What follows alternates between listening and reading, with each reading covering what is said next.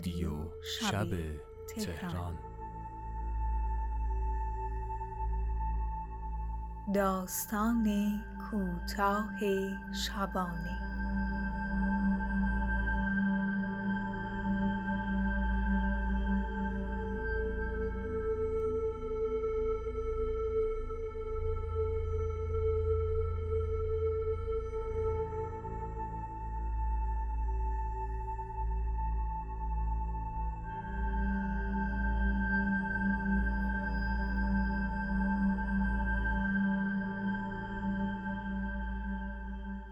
سلام. من علی جعفری هستم و این قسمت اول از پادکست رادیو شب تهران.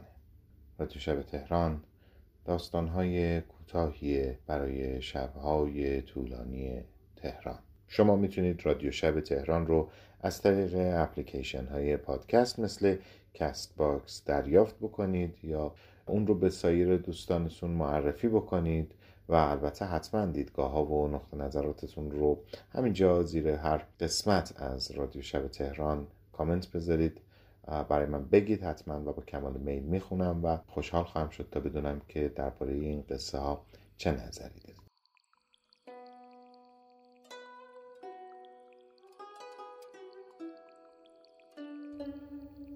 شب اول داستان اول.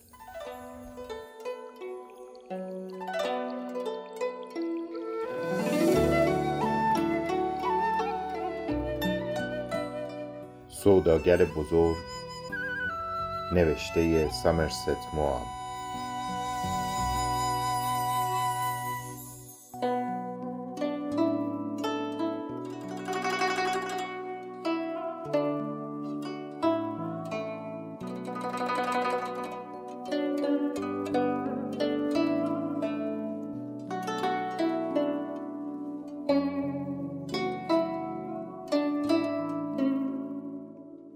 هیچ کس بهتر از او نمی‌دانست که مرد مهمی بود. در اصل مرد شماره یک مهمترین شعبه بزرگترین تجارتخانه انگلیس در چین بود.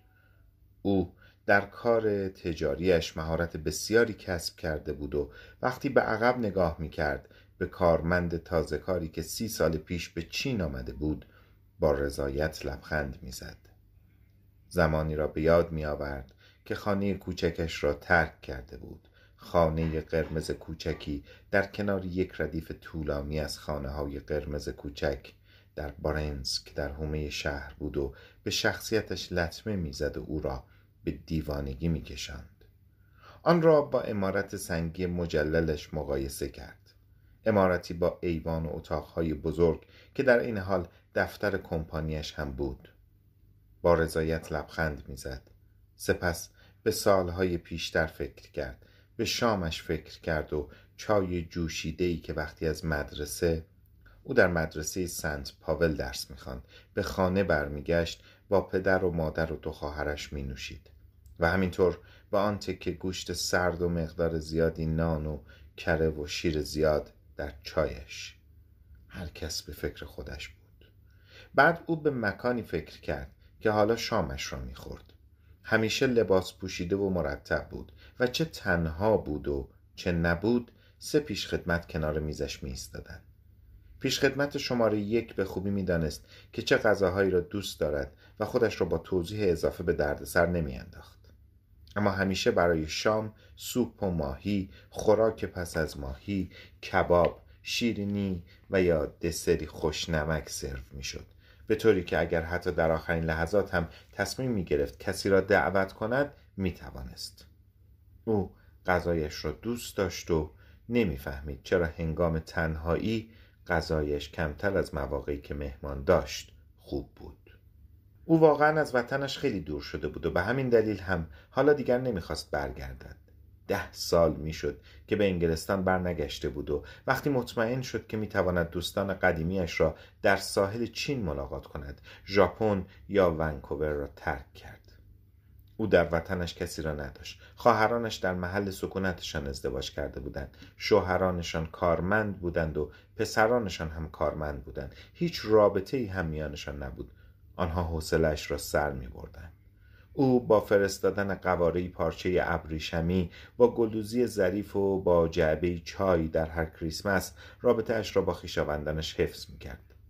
آدم خصیصی نبود و تا زمانی که مادرش زنده بود مقرریش را میفرستاد اما وقتی به سن بازنشستگی رسید هیچ قصدی برای برگشتن به انگلستان نداشت.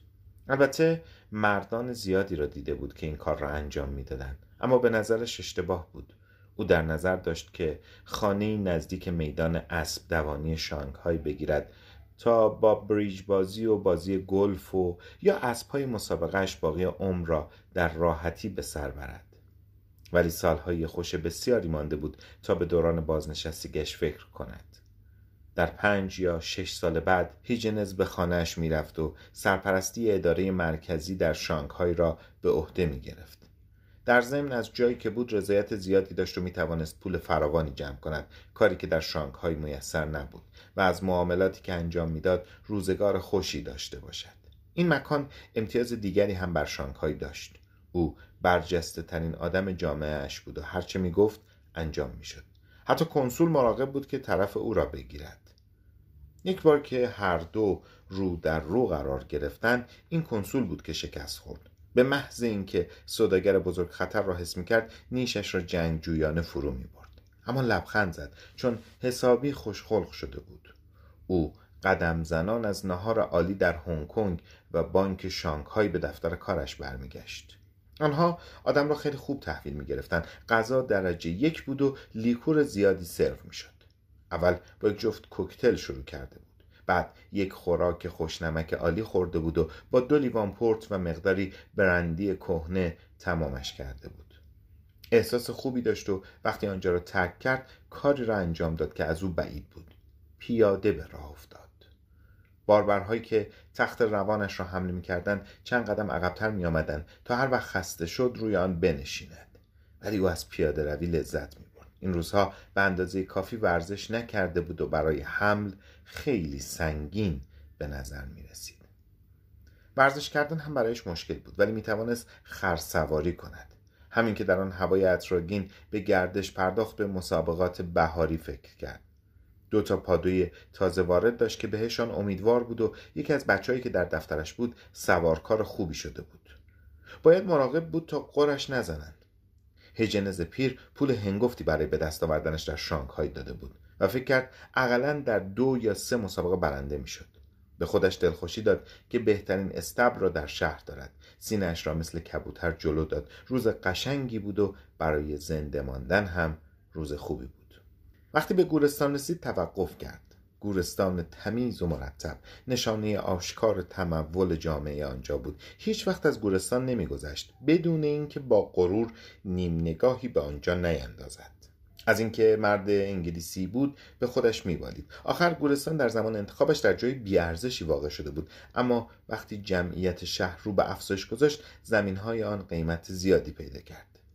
به او پیشنهاد کرده بودند که گورها را به نقطه دیگری انتقال دهد و زمینهایش را ساختمان سازی کند. اما افکار عمومی مخالف این طرح بود.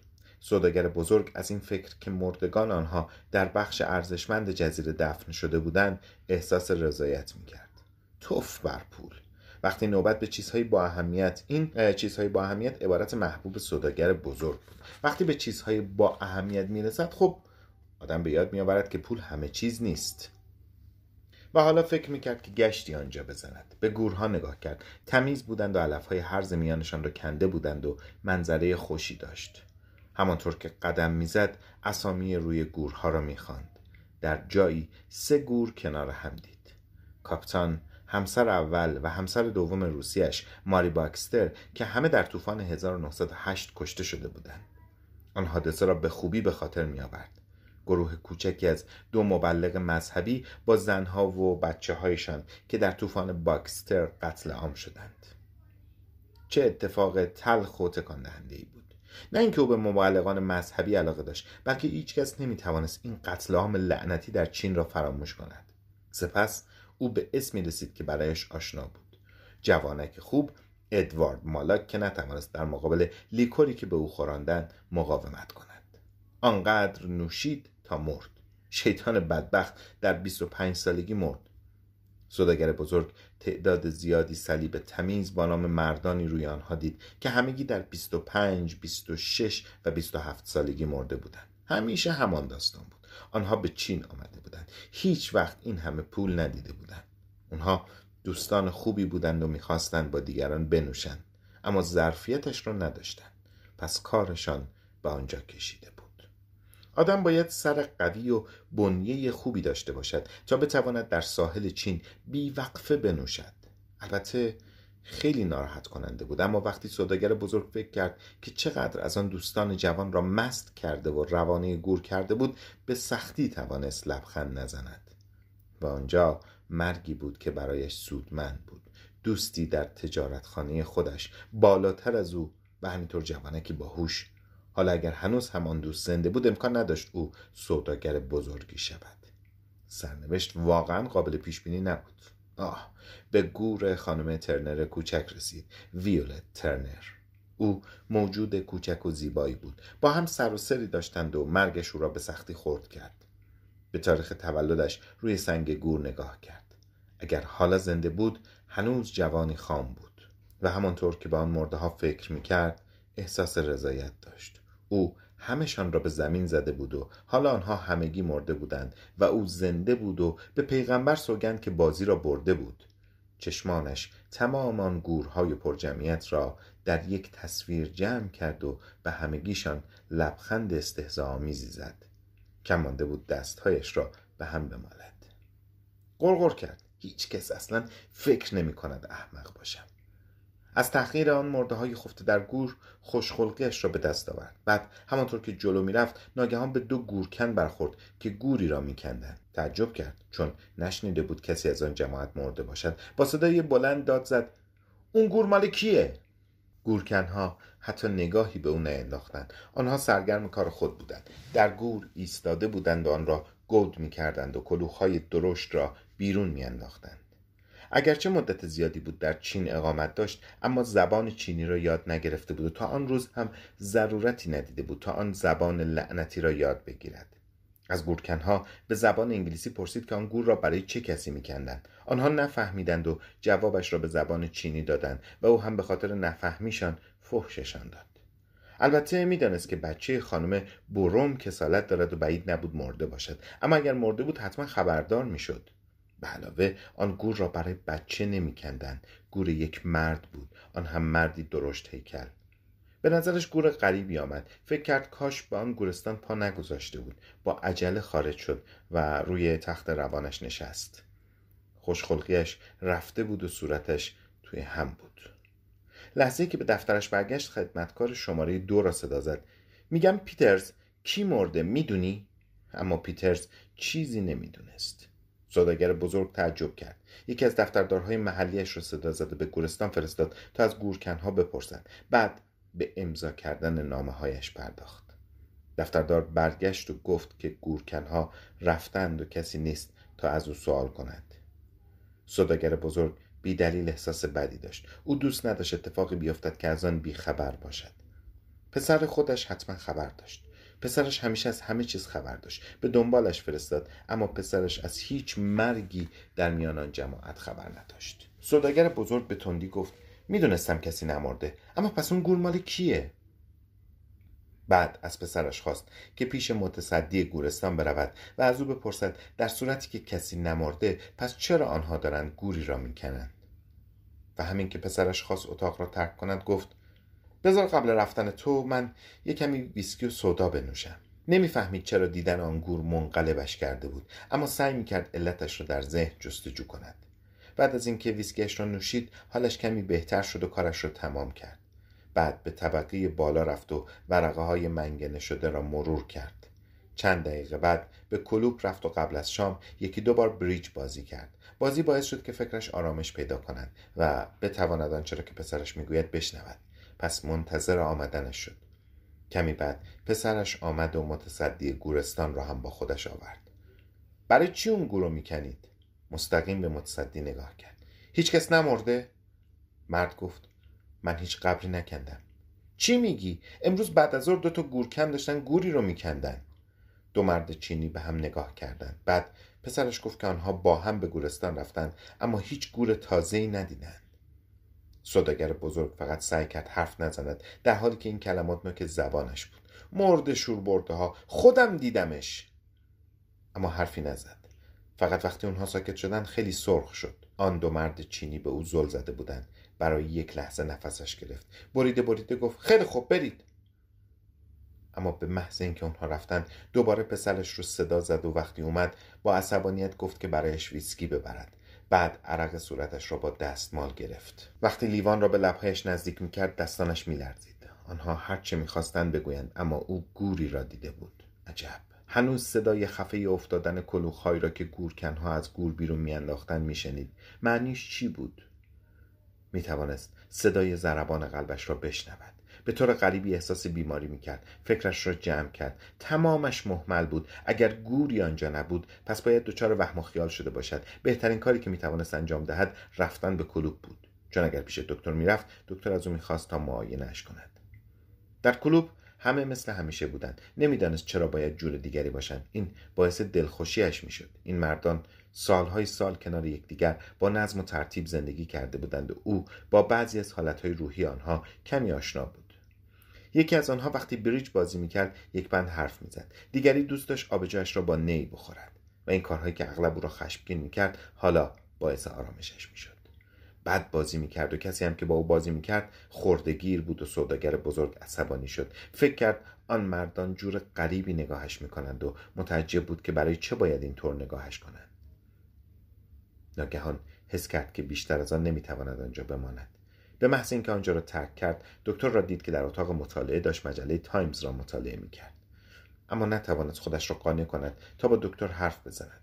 می‌خواست خودش بفهمد که آن گور واقعا وجود داشته یا نه. پس روی تخت روانش نشست و به باربرهایش دستور داد تا او را به گورستان ببرند. آدم که دوبار دچار وهم و خیال نمی شود می شود به علاوه می توانست متصدی گورستان را با خودش ببرد. اگر گور آنجا نبود که هیچ ولی اگر بود چنان کتک جانانه به او بزند که تا اون روز نخورده باشد. اما متصدی نبود رفته بود و کلیدها را با خودش برده بود. وقتی سوداگر بزرگ فهمید که نمی‌تواند وارد گورستان شود ناگهان خشکش زد. بعد به سوی تخت روانش برگشت و به باربرها گفت او را به خانه ببرند. او تا قبل از شام نیم ساعت دراز کشید. خسته بود. همش به خاطر خستگی بود. شنیده بود که وقتی آدمها خسته هستند دچار وهم و خیال می‌شوند. وقتی پسرش آمد تا لباسش را برای شام عوض کند به سختی بلند شد.